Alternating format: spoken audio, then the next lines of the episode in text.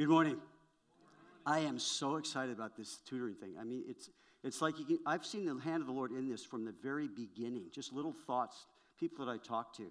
And I've always said, when I was growing up, I was not much of a reader. I could read, but I didn't read much. Now I say a reader is a leader, and a leader is a reader. Start young, and you'll stay young, reading. So it's just so exciting. And then I was asking John if there's a ratio of tutors to kids. He is saying that a one-to-one is best kind of thing. Uh, but then I said, is there a limit to our building? And there isn't. So I can see the Lord, because we got to get these young hearts when they're young. We got we got to be able to minister to them, help them. And I just I just love it. I love what the Lord has done here. It's, yeah. Okay. Um, would you stand? We'd like to stand to read the word. And then as last week, so this week, another psalm came to mind for me that fits our passage. So I'm gonna, we're going to do a little uh, responsive reading, but I'm going to read the text that we're going through, t- five verses in First Peter three, verses thirteen through seventeen. First Peter three, thirteen through seventeen. And who is he who will harm you if you become followers of what is good? But even if you should suffer for righteousness' sake, you are blessed. And do not be afraid of their threats, nor be troubled, but sanctify the Lord God in your hearts, title of our passage, and always be ready to give a defense to everyone who asks you a reason for the hope that is in you, with meekness and fear, having a good conscience, that when they defame you as evildoers, those who revile your good conduct in Christ may be ashamed. For it is better, if it is the will of God, to suffer for doing good than for doing evil. So now I'd like to responsibly read Psalm seventy-three. I will read the first and odd verses. You follow and read the second and even verses. And as you're reading, I hope you can take it in a little more than just reading words. You just take in this psalm. It's, it's got twenty-eight verses, I believe. So here we go. Truly God is good to Israel, to such as are pure in heart.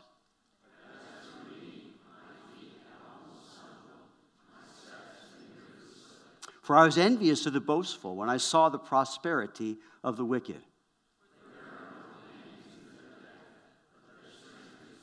They are not in trouble as other men, nor are they plagued like other men.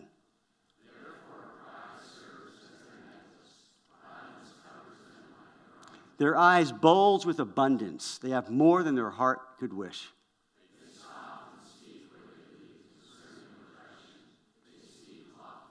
They set their mouth against the heavens, and their tongues walk through the earth.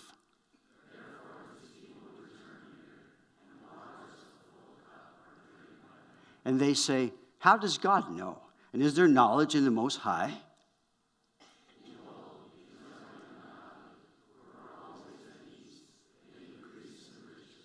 Surely I have cleansed my heart in vain, washed my hands in innocence.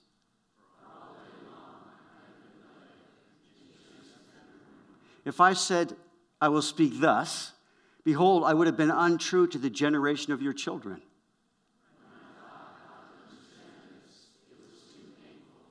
Until I went to this, into the sanctuary of God, then I understood their end.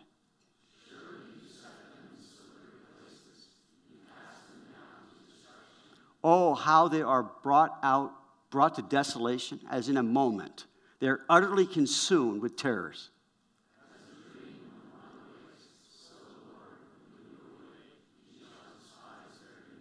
Thus my heart was grieved, and I was vexed in my mind.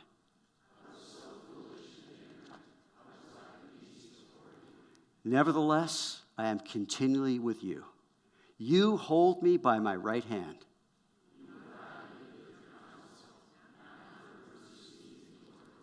Whom have I in heaven but you? And there is none upon earth that I desire besides you.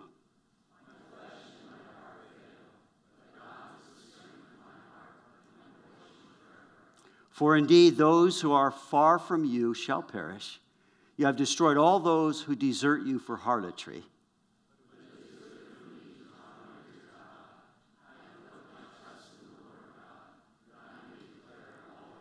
Let's pray. So, Lord, here we are, gathered to hear your word. We know that your word is alive and powerful, sharper than any two-edged sword, that your word divides between the thoughts and intents of our heart. It shows us things that we need to see. It's a light to our path, a lamp to our feet, a light to our path. You show us where we are. You direct us to where you want us going. And so, Lord, our prayer this morning as we get into the word, the things I prepared, break them fresh. We're hungry. And, Lord, help us to hear what the Spirit is saying to the church. Help us to hear what you're speaking into our hearts. Lord, we've already had such a richness in worship and seeing what you're doing. And here, Lord, your word is before us. And we know that faith comes by hearing and hearing by the word of God. And as we're going to talk this morning even, your scriptures. Lord, we love your word. We want to taste and see just how good you are again this morning. We want to take to heart the things you've, you've put in here for correction, for instruction, for training, whatever it is, Lord, that you have for us individually and as a church. Give us, Lord, I pray, a sense right now that you are speaking to us as you are, and bless our time in the word. In Jesus' name, amen. You can be seated. So as we look at this whole area now of suffering, which is going to take in a, most of the rest of First Peter, it often looks and feels like the wicked are getting away with it, like the psalm says, or so it seems like that.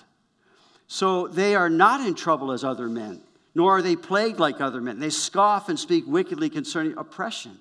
They speak loftily. And they say, how does God know? And is there knowledge in the Most High? And they just flaunt it. Their tongue walks through the earth, it says. And it can cause us, as the psalmist here, and by the way, when David wrote this psalm, he was the same, in the same situation as the one last week. He wasn't having a good day. He was in captive. And so he's writing this, this psalm accordingly. So it, it's, it's for me, and I think for most of us here, what I, what I think of, you know, what's the point? That just kind of creeps. Sometimes when it's tough, I'm going, what's the point? When we see all these things, and our hearts can get discouraged. And then we can say, I've cleansed my heart in vain. I've washed my hands in innocence. All day long I've been plagued and chastened every morning. Now there's a hope in that one. Because whom the Lord loves, he chastens. And I take care of my kids. My kids, but if it's someone else's kids, I can just let them go do what they want. But my kids, I'm on it. So there is a little encouragement there. But it seems like, as a believer, life got a lot harder. So the turning point for us this morning, the turning point for the psalmist, to gain perspective again, eternal perspective, he said this, until I went into the sanctuary of God. Until I spent time in worship, in his word, in prayer, in fellowship. Until I did that, then understood I, or I understood their end. And he says, surely you've set them. So our end is very different. Would you say amen to that? The hope that we have is not in this life. Our hope is in God, who's promised us eternal life, which is a quality of life, not quantity. Eternal has no time. So there's a quality of life that comes, how? In knowing God. This is eternal life. Jesus said it. What's eternal life? That you may know him, the only true God, and Jesus Christ, whom he has sent. Now, you can't know God until you know Christ. But in knowing Christ, we know the eternal God. I've often said this and thought this even more often. I will never know what it's like to not know God. Think about that a minute. It is so locked in. I have been born again. I will never know what it is. But I'll tell you, and our youth, we talked about this a couple weeks ago, our youth, these children who've never had exposure to the gospel, who've never had a, a, a, a, a intact home. And one of my daughter's friends committed suicide. There was a memorial for him two weeks ago. And as I was thinking about that, as I thought before, it makes me weep. Here are children who have no idea even who God is. And it's, it's got to be so empty. It's no wonder the suicide rates have gone up along with the COVID. So when this happens and I go into the sanctuary of God, then the psalmist says he realized his own foolishness, but he also understood his own unworthiness. He said, I was like a beast before you. My heart was grieved. I was vexed in my mind. And he began to realize, wow, wow. What I was thinking is so off. I'm like this worth, this beast before God. To think I would be thinking like that about God. It's then that my heart's sanctified by God's love and faithfulness. That's what happens. Nevertheless, I'm continually with you. The psalmist, I'm continually with you. You hold by me by my right hand. Have you experienced that? Has that happened for you? When you go, what's the point? And you look at all that's going on, you go, what's the point? What's happening? Why, why, why? And then you go into the sanctuary of God and you realize, man, I got to get my mind right. I need a correction in how I'm thinking. And so I want to talk about sanctifying the Lord God in your heart this morning. This series is called Living Hope. Last week, we talked about responding to evil by doing good. Well, this whole train of thought continues as Peter now goes on this morning and will continue in talking about suffering. Now, I always do a ton of word searches when I'm, how many words and all these things when I'm doing. In this passage, I found something interesting. It probably doesn't mean a thing, but let me tell you about it anyway. There's, it's only five verses, but nine times it talks about you or your as the Christian. But he also contrasts that with nine about the opposition. And he uses who, talking about opposition, four times. And then you have he, their, everyone, they, those. Four plus five is nine. Okay. I don't spend a lot of time doing this, but I think it's fun when I do, okay? Those who are after you to attack you, your faith, to harm you, to threaten you, to trouble you, to defame you as an evildoer, to revile your good conduct in Christ, to see you suffer as you seek to be a follower of what is good and doing good. It seems almost crazy. So numbers-wise, again, I don't think there's any significance, but as I thought about it, I had this encouraging thought. When it comes to the Christian and the opposition, nine to nine, it's even. But the deal is, we get to add one. In fact, we get to add one and three. Father, Son, Holy Spirit. And with God, it's a majority. So we have God in our lives, and we need to continue to get our minds right, our hearts right, that we serve the living, eternal, infinite, all-knowing, all-powerful, everywhere-present God who loves us, saved us, and walks with us. And I say, yeah. No, yeah. It's dramatic. It's, it's dramatic. It's eternal. What we have as believers. So sanctify the Lord God in your heart.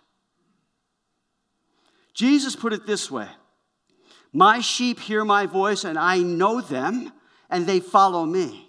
And I give them eternal life, and they shall never perish, neither shall anyone snatch them out of my hand.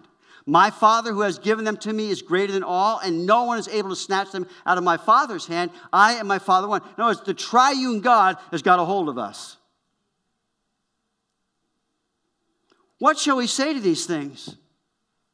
As my pastor way back when, Chuck Smith, said, far out. Now, he's talking to hippies at the time.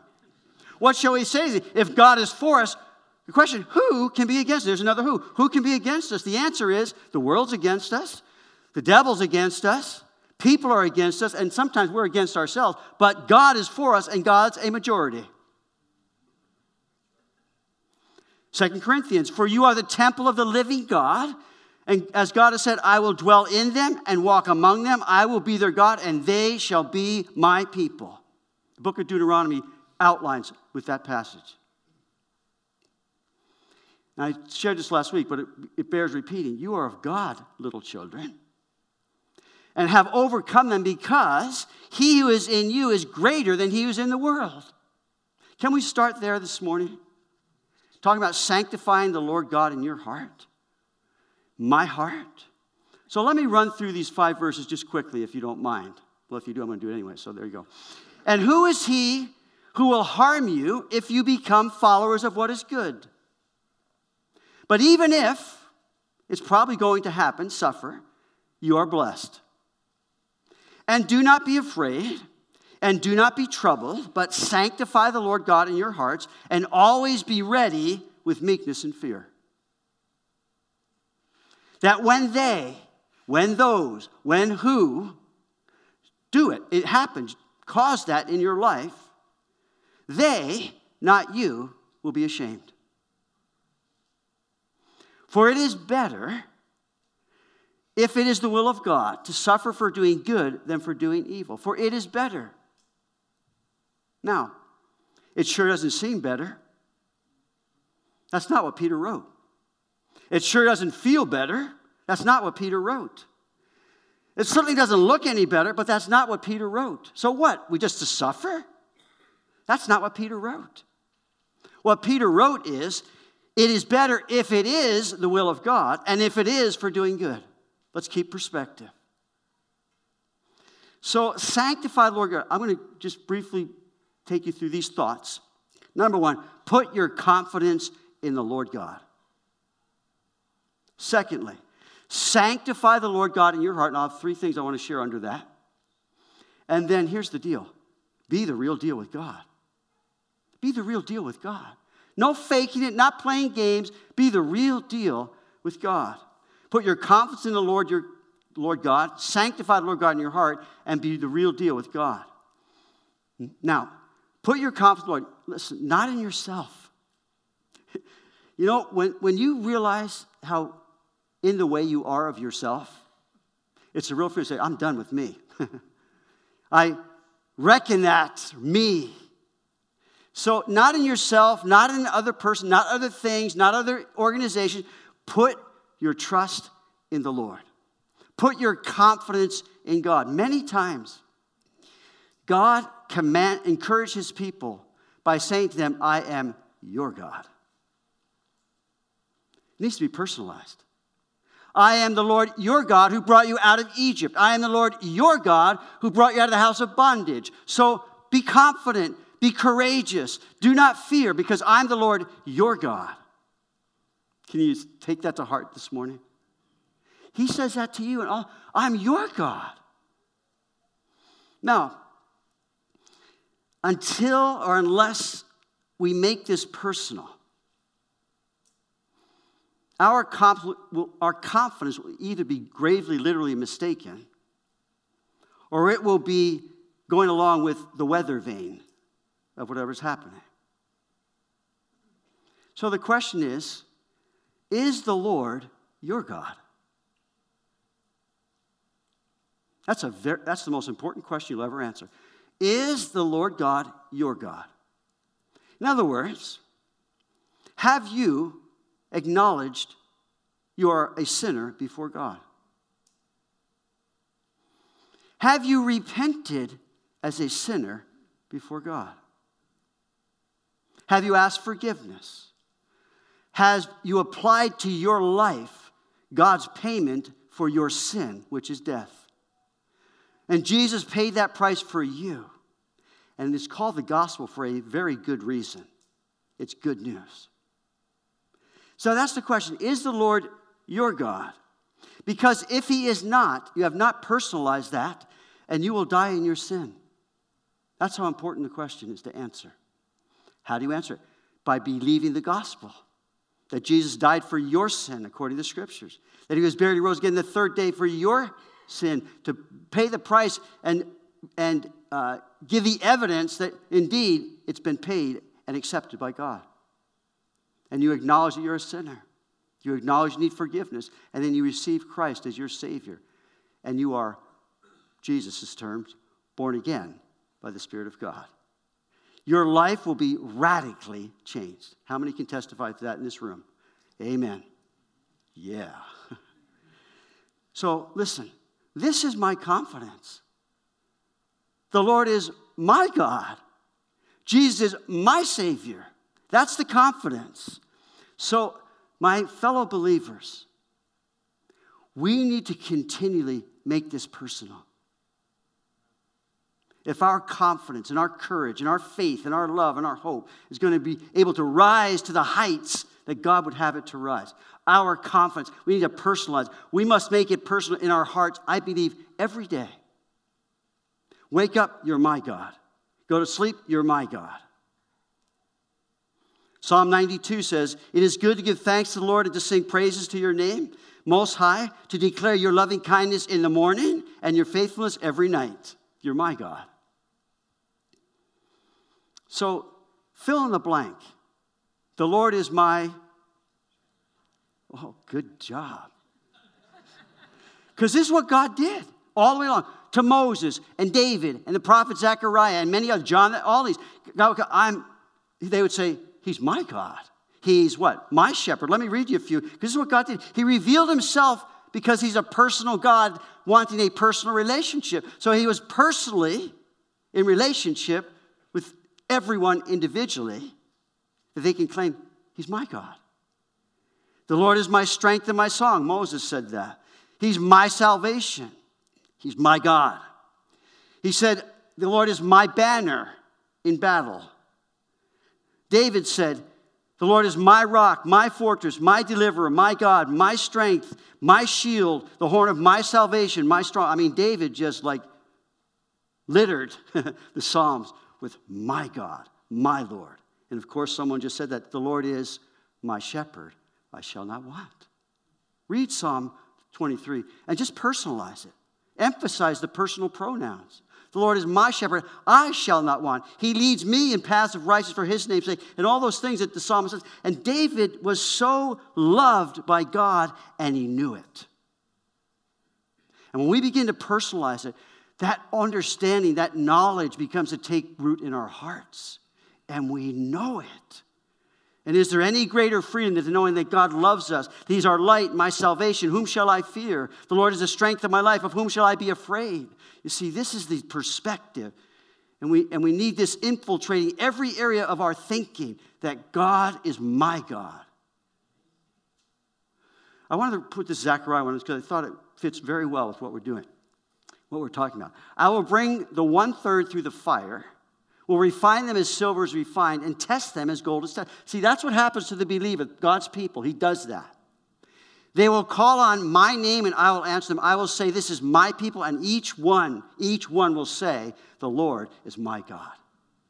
And sometimes the difficulties of life, the chasing, all those things are no fun at all. Would you say amen to that? It's like a, and, and in Hebrews even says that, no chasing for the present time seems painful, seems, seems pleasant, but Thank you. Painful.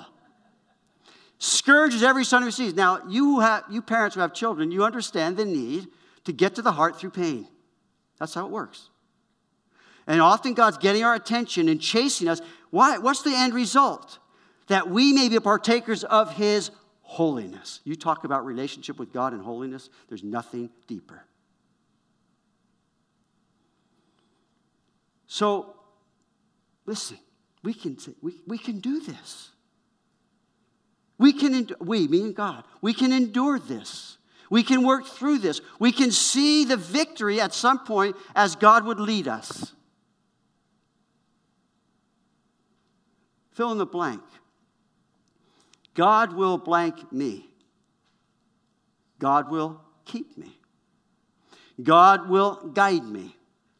God will counsel me. God will deliver me. God will strengthen me. God will shepherd me. God will save me. But even if you should suffer for righteousness' sake, but even if it might going to happen, you are blessed. That's what Peter said. Job suffered. Jacob suffered. Joseph suffered. David suffered. John the Baptist suffered. The disciples suffered. Paul suffered. And let me say this, the church suffers. Suffering will come, but listen. When the Lord is my God, I know he will see me through. When I'm following him and doing good, I know he will see me through. But I'm going to stay at it. I'm going to keep on keeping on. Thanks be to God that no matter what the suffering, we can respond. I say God is good. You say And that was a little wimpy like last week, so we're going to try it again. God is good all the time. All the time. One more time. God is good all the time. all the time. We might be doing this every day, every Sunday. Okay. Do not be afraid. Do not be troubled. See, a confidence in the Lord is bold and brave. These threats are meant to intimidate. Have you ever been threatened? You all have. They're meant to intimidate. They're meant to cause fear. They're meant to put you on the defensive, which they do. You hear, I'm going to, I'm going to sue you. I had an experience one time where I was with a friend of mine many years ago, good friend, going through horrible things, being accused of a lot of things by his wife and all that stuff. And so I was with him. I went to the court, and I'm, I'm in the waiting area before we go into the room where, where the hearings are happening, and I see his wife. This is not a good idea. But I marched over to her. I said, what are you doing? You're lying? You're doing things? And her lawyer comes up to me, and you write in a letter of apology, or I'm going to bring you, you know, and I'm going, whoa, okay. And anyway, I had to write an apology, and I couldn't go to any more hearings. So, you know, you learn through these things, but the threatening things, how many times have you been threatened and it never happened? How much time do we spend worrying about something that never happens? A lot. I like this very interesting progression in Psalm fifty-six.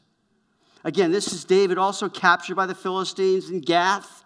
It says, be merciful to me, O God, for man would swallow me up. Fighting all day, he oppresses me.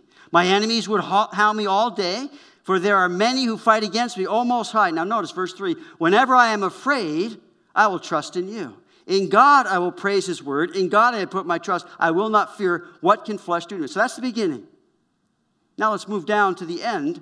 In verse ten, in God, same thing, in God I will praise his word. In the Lord I will praise his word. I, in God I have put my trust. I will not be afraid. What can man do to me? So there's two things here. Whenever I'm afraid, I'm going to trust him. I'm going to trust him and not be afraid. Sort of bookends. How are we doing here? We'll find out. Okay, Acts four. Peter and John are arrested. They're threatened and then threatened again by these very powerful rulers. So as they're threatened by these things, they're responding, and eventually it came to the fact that these rulers couldn't keep them, though they wanted to. But we read what they saw in Acts four thirteen. Now when they saw the boldness of Peter and John and perceived they were uneducated, untrained men, they marveled, and they realized they'd been with Jesus. Let me tell you, boldness, braveness comes from being with Jesus. Now it goes on. And being let go, they went to their own companions and reported all that the chief priests and elders had said to them. So when they heard that, they raised their voice to God with one accord and said, always the best thing to do, let's go pray. Lord, you are God, good place to start, who made heaven and earth and the sea and all that is in them, who by the mouth of your servant David have said, why did the nations hate, Psalm two, why did the nations rage and the people plot vain things? For truly against your holy servant, whom you anointed, both Herod and Pontius Pilate with the Gentiles and the people of Israel were gathered together to do, notice, to do whatever your hand and your purpose determined before to be done. Listen, God is in control. And they're acknowledging God. They're acknowledging his scriptures also. They're acknowledging God, and they're saying God's in control here. No matter what they're doing, God's in control. Oh, how we need to remind ourselves that. He's the Lord, my God, and my God is in control.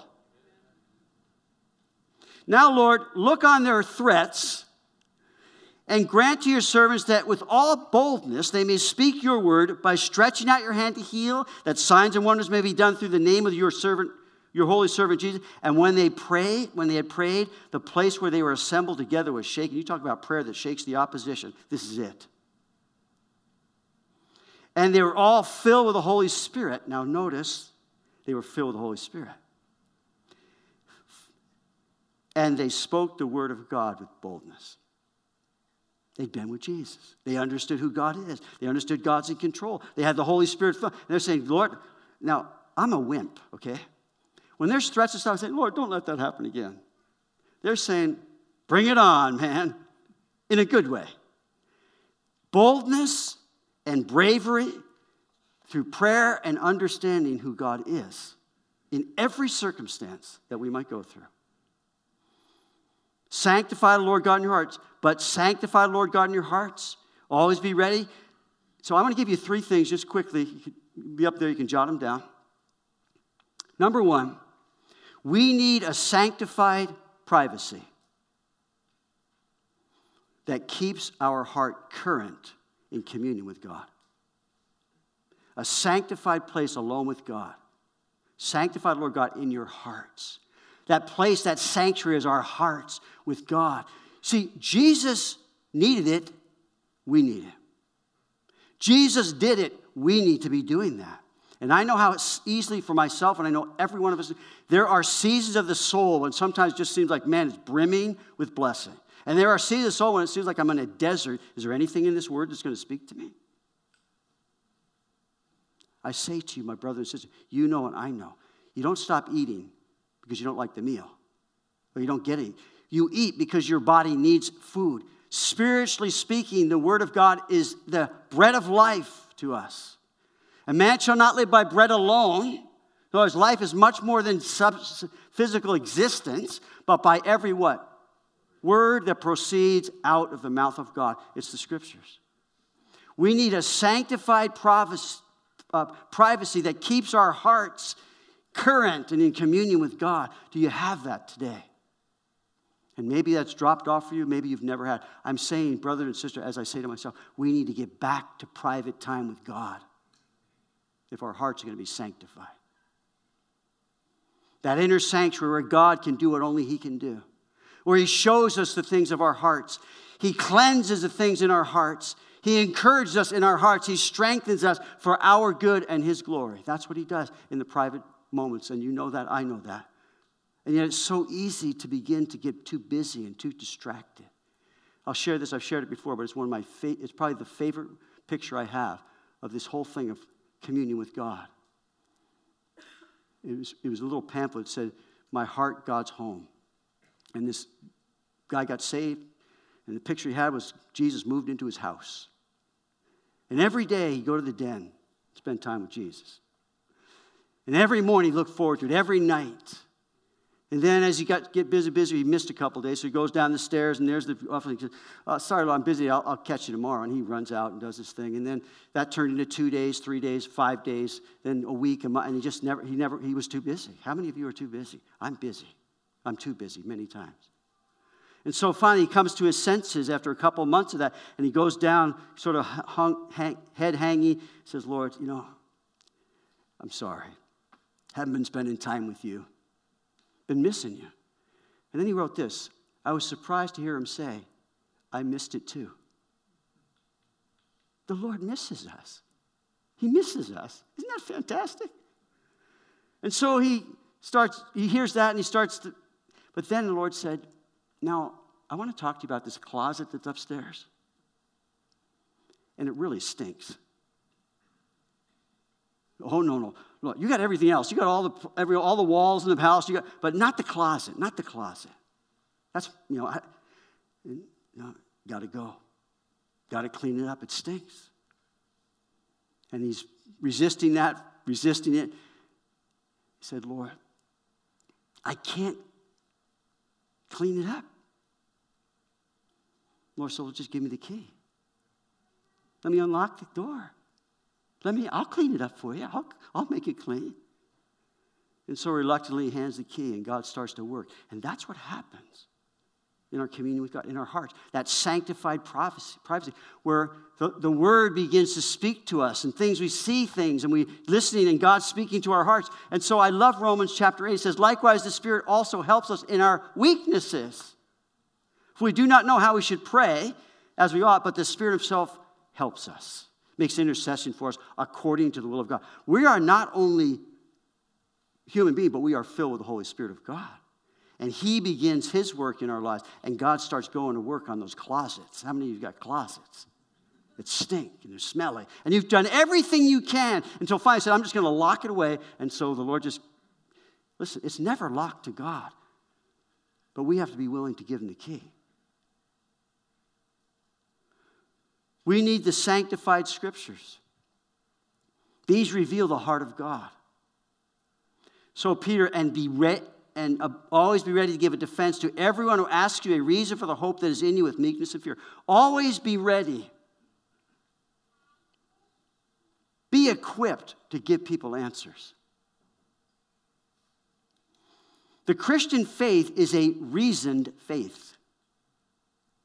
We're not following cunningly devised fables. We're following the way, the truth, and the life. The Christian hope is not a leap in the dark, it's a walk in the light. That's what we have. So the sanctified scriptures reveal the heart of God. They're his revelation to us, upon which our faith must be built. To give a defense means apologetics. Now, it sounds like apology. It's not an apology. Apologetics means that which is a defendant before a judge. Apologetics, this is a, uh, we have a handout on the table out there. I'll talk about the table in a moment. It's from G A P, um, Grassroots Apologetics for Parents Training. They have a sheet out there. You can get it. ten questions about apologetics. Now, maybe that's a new word for you this morning. Maybe it's not. But do you know what it means? They write there, making a case for and defending the truth of Christianity, or giving reason for our faith. It's not only what I believe, but it's why I believe it. Another book I'll, I'll say is, an, is by Alyssa Childers. It's called Another Gospel. I don't know if any of you have read that. I've mentioned it before. It's, I think it's a must-read. To understand not only what it means to be able to defend the faith, but also understand what's going against us and the subtleties of, of these, what's it called, the uh, progressive movement in the Christian church. It's progressing away from the basics of Scripture. I have a lot of scriptures here, but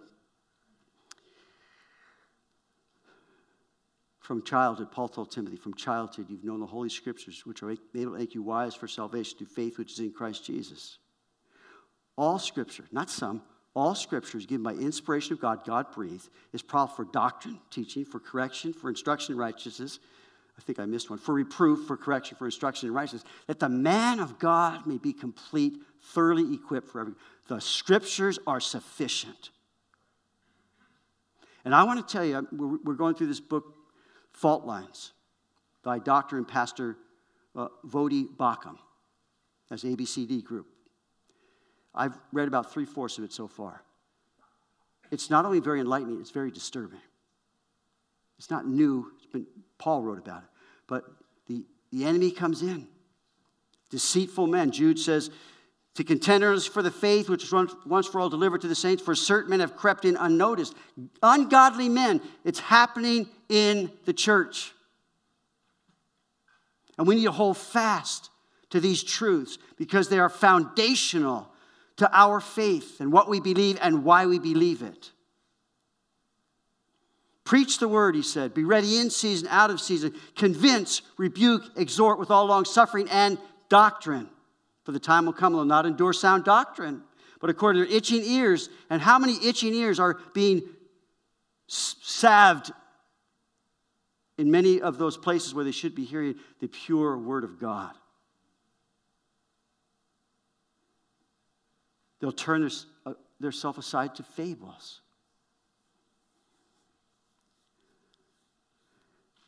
You know, I know these truths. If you've been coming here anytime at all. This, my friends, I would not be doing what I'm doing were it not for me understanding that the Scriptures are sufficient. When I start looking to other philosophies, other ideologies, other things of the world, other social whatever, when I start looking at that to try and explain the Bible, I got it backwards. It's the Scriptures that are sufficient.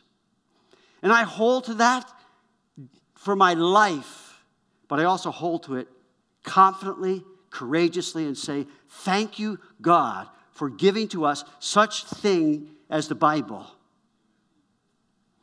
And there's a couple doc, uh, documentaries. I've mentioned these also before. I want to say it again. It's called The American Gospel. Many, some of you have probably heard it. There's two now uh, of these documentaries. American Gospel, Christ Alone, came out in twenty nineteen. American Gospel, Christ Crucified in twenty twenty. If you're going to watch, one of them I think is about an hour and a half. The other one's three hours. But it's going through doctrine. And I watched that thing, and they had some very solid men, teachers of the Bible, women, teachers of the Bible, who hold fast to these same things I'm talking about. But then they have all these others, and there are many well-known, big platforms who are leading people astray from the Bible, from de- believing the Bible, from trusting the Bible, and, and, and portrayed as sort of like simplistic. It's not simplistic at all. It's eternal. I'm trying to decide where do I, where do I go with this, because I got things here that are just, they're, they're brewing and burning in my heart, brothers and sisters in the Lord. We have the incredible Word of God. It's actually God-breathed. It's sufficient. Let me read to you what's on our website. We believe that the sixty-six books of the Bible, the scriptures that make up the Old and New Testament, are the inspired, inerrant, infallible, and authoritative Word of God, and are the infallible rule of faith and practice. The Word of God is the foundation upon which this church operates and is the base on which the church is governed. We believe that the Word of God supersedes any earthly law that is contrary to the Holy Scriptures. And everyone, I hope, says, amen. Now, we're going to do communion this morning. I want to, I want to be sensitive to our time. But I really want to, I want you to read this. It's from this book by Pastor and, and Doctor Voddie Baucham. And he's a black man. He's, I think he's seventy-four. Uh, he grew up in a hard... I, I encourage you to join our A B C D group, or just get it and read it for yourself. But it's, he has a testimony that is incredible of what God did. It's all, next week is Mother's Day. He has an incredible testimony of his mom raising him as a single mom. You're talking bad places. We'll, we'll hear a little bit about that. But I'm going to read this if you don't mind, but even if you do, I'm going to read it anyway, okay? So this is, now let me read the title. Fault Lines, the Social Justice Movement and Evangelicalism's Looming Catastrophe. That's the title and subtitle. He writes this: at least three realities should give us pause when men who have been studying and teaching the Bible for many decades proclaim that they have come to some life-altering revelation that has not been derived from Scripture. First, the Bible is the Word of God, Paul says. All Scripture is God breathed out by God. In other words, the Bible is not merely the words and speculation of men, nor is it dependent upon the words or ideas of men for its authority. Unlike the text in the new anti-racist canon, the Bible carries the authority of God himself. Second, the Bible is profitable for teaching, reproof, correction, training in righteousness. In other words, since race is undoubtedly a righteousness issue, the Bible is profitable for teaching those who are ignorant about race, rebuking those who are in sin concerning race, correcting those who are in error about race, and training everyone who is pursuing righteousness in regard to race. I think I got to interject this. I am not saying, and he is not saying, there's not a problem. There is a problem. What he's saying is, let's get back to a biblical worldview and discuss this issue from that base. Not philosophical, not ideologies, not theories, but God's word. Okay, I'll go on. To put a point, put a finer point on it, there is not a book in the world that is better. Listen, can I say that again? Because I love it. There is not a book in the world that is better suited to address men on the issue of race than the Bible. That is not to say there's no help to be found in other books. It is, however, to say that they are not, however, they're, they're not essential. They are not essential. Third, the Bible is sufficient. The Bible is the only canon through and by which the man of God may be complete, equipped. This includes the work of race relations of any and every kind. It is the Bible, not sociology, psychology, or political science, that offers sufficient answers not only on race, but on every eth- ethical issue man has, fa- has faced or will ever face, unquote. So here's my... Read the book before you, before you immediately reject it because of its title or its subtitle. And then, as you read the book, should you disagree in any way, and I have, there's things, that happens when you read books. Don't revile the author. Reason with the arguments. That's how we need to approach these kinds of things. We need to reason as we're told. So here's the A B C D group. If you want to join, email me. You're welcome. Here's our here's sort of this little blurb. We do this to encourage, educate, and equip one another in the context of Christian community to live the truth by being an expression of God's love through the gospel. That's the goal of it. Not to settle, it's just to, we need, we need to be educated, we need to be equipped, and we need to be encouraged. Sanctify the Lord God in your hearts. Sanctified privacy, privacy, the sanctified scriptures, and finally, a sanctified opposition. There is a way to go about with opposition. Paul put, he says, with meekness and fear, that's it. So Paul told Timothy, avoid foolish and ignorant disputes, knowing that they generate strife. This is sanctified opposition. And a servant Lord must not quarrel, but be gentle to all, able to teach, patient, in humility. They, the, this is the substance of sanctified opposition. If correcting those who are in opposition, if perhaps God, see, we need to put God in this whole, if perhaps God will grant them repentance to the knowledge of the truth, they may escape the snare of the devil who's taking them captive. Well, we're in a spiritual battle. We need to be going this as a, in sanctified opposition, as he tells us there. So I have a little sign out on one of the tables out in the lobby. It's called the Sanctified Table. I don't know what else to call it. From our last A B C group, I want to read you something in the notes. Make this book available, this book on culture. Provide for every family that has children. So we will do that for you. Go to the table. The books are there, not to take, but just to look at it. There's two of them. There's the culture book, and then there's the student, which is a revised version put in sort of more of a summary way. We went through this book in our last A B C. So if you want, if you want that book, we will get it for you. You can be equipped. You'll find out uh, information on the Grassroots Apologetics for Parents. You'll find out there's information for su this. There's, I hope that you, Shard and I are going to go to this. I'd love to take a lot of you with, with us. It's called, this ministry called Stand to Reason, Stand to Reason Reality Conference. It's going to be in October at Crossroads Bible Church. So all those are out there. We have our, our C C S Western Seminary training program. We're just getting done with that in June. We're going to start up in September again. It's fantastic. It's Calvary Chapel and Western Seminary teaming up to equip us with God's Word, if you want to do that. There's other resources out, out there also. So my final thought, which needs no more commentary than this, be the real deal with God. That your conscience is good before God. That you keep in your conduct doing it for good for God. And it's the real deal. It's better, but it's never easy to suffer. But may God help us. So we're going to do communion together this morning. Now, the communion table is the place where we as believers come and we remember his death. One of the words used there is declare his death. I'll read it, First Corinthians chapter eleven. Let's read this for, for our time. I received from the Lord, Paul the Apostle, that which I also delivered to you, that the Lord Jesus on the same night in which he was betrayed took bread, and when he had given thanks, he broke it and said, take, eat, this is my body which is broken for you. Do this in remembrance of me.